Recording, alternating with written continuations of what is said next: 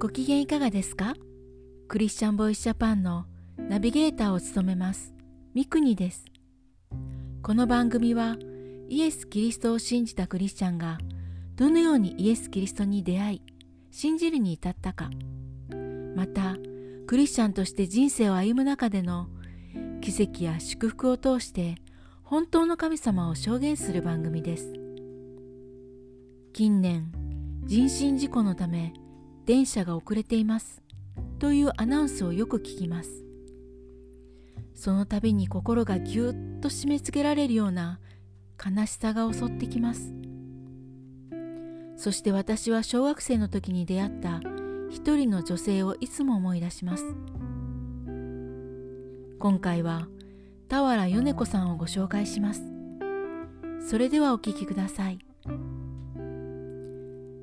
1955年昭和30年2月。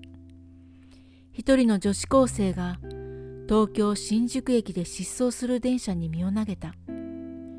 一命は取り留めたものの両足片腕を切断。右手指の3本を残すのみの体となってしまった。当時報道された記事です。18歳の俵米子さんは鉄道自殺未遂で無残に切り裂かれた体をベッドに横たえて絶望の日々を病院で送っていました。包帯でぐるぐる巻きにされた両足は左が膝の下から右が足首のあたりからなくなっていました。左腕の肩の付け根は電気に触れたようにしびれ寝巻きの袖だけが力なく垂れ下がっていました。右手に巻かれた包帯の先からはわずかに残った3本の指が見えました。毎週金曜日になるとキリスト教の宣教師と一人のクリスチャン青年が病室を訪ねてきましたが神の話に耳を傾けることなど到底できませんでした。本当の神がいるというのならなぜ私を死なせてくれなかったの？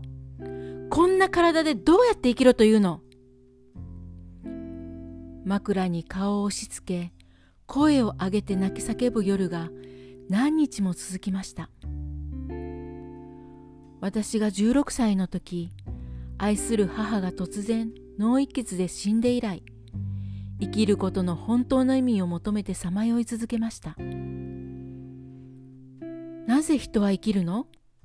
結婚して子供を産んで年老いて何も残すことなく死んでいくそんな人生なんかない方がましでしょ？難解な哲学書を読み漁り友人や高校の先生に生きることの本当の答えを求めてみましたが何も返ってきませんでしたむしろ先生から君は少し考えすぎだね。そんなことを思い詰められるだけ甘ったれているんだ。もっと勉強に打ち込んでみろ。悩みなんか吹っ飛んでしまう。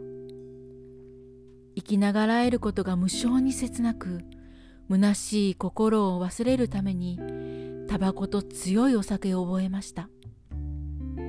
そしてある日、一日も早く母のところへ行きたいという詩の誘惑に負け、ついに東京新宿駅で電車に身を投げました入院生活は毎日が悲しみと焦りの日々でした。痛みと眠れないことを理由にもらった睡眠薬を飲んだふりをしては隠し集めていました。それは果物ナイフから寝巻きの紐まであらゆる自殺の道具を取り上げられた私の唯一の希望だったのです。一日も早く致死量をためたい。そんなことばかり考えている私だったのですがある一つのことが気になり始めたのです。それはろくに返事もしないのに訪ねてきてくれる宣教師と青年の存在でした。どんなに自分がつっけんどんにしても腹を立てない。約束したことはどんな些細なことでも守ってくれる。よれよれの服を着ているけれど、自分がこれまで見たこともないような笑顔をしている。私はクリスチャンとは一体どういう人種なのかつかみかねていたのです初めは人の弱みにつけ込んでどうせ信者を増やそうとしているんだと警戒していましたそれにしても少し鈍いなと思わせる反面あの底抜けの明るさ温かくて優しい態度。あの柔和さはどこから来るんだろうと思うようになったのです。信仰心が人を変えるのかしら。それともこの人たちが存在すると信じているキリストという神様が本当に人を救い変えるのかしら。歓迎できないこのお客たちを迎えながらだんだんとこんな思いが心に湧いてくるのをどうしようもできませんでした。入院3ヶ月目の5月彼らが置いていったテープレコーダーから流れてきた聖書のメッセージが私の心を捉えました。語られていたのはキリストの愛と十字架についてでした。キリストが十字架にかけられたのはあなたを救うためにあなたの身代わりとなられたからです。ご自分の命さえも投げ打ってキリストはあなたを愛しておられるのです。3日目によみがえられたキリストは聞き入った私の目から涙が止めどなく流れ出ました。その時キリストなら私のこの苦しみを分かってくださると思ったのです。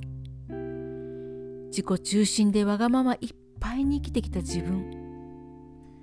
そして今はこんな体になった自分。この神の愛にかけてみよう。そう決心したらその夜は睡眠薬も飲まずにぐっすり眠れたのです。本当に不思議でした。心の底からあふれる喜び。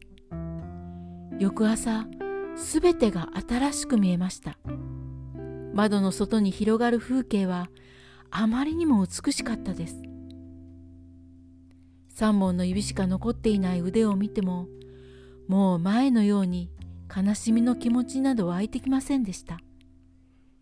なぜだろう？そんな気持ちで宣教師がそばに置いていた聖書を意味もなくパラパラと開いてみました。私の目に一つの言葉が飛び込んできました。誰でもキリストのうちにあるならその人は新しく作られたものです。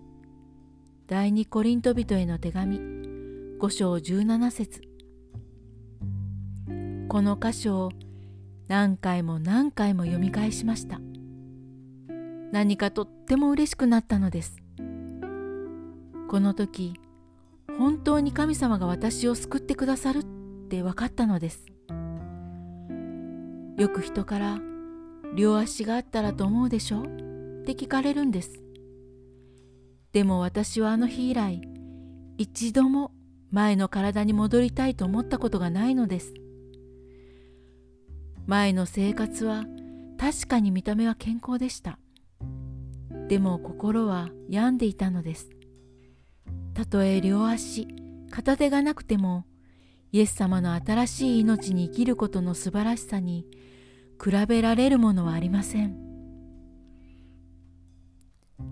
いかがだったでしょうか？次回は俵米子さんのその後をご紹介します。お楽しみに。聞いてくださるすべての人の上にイエス・キリストの祝福がありますように。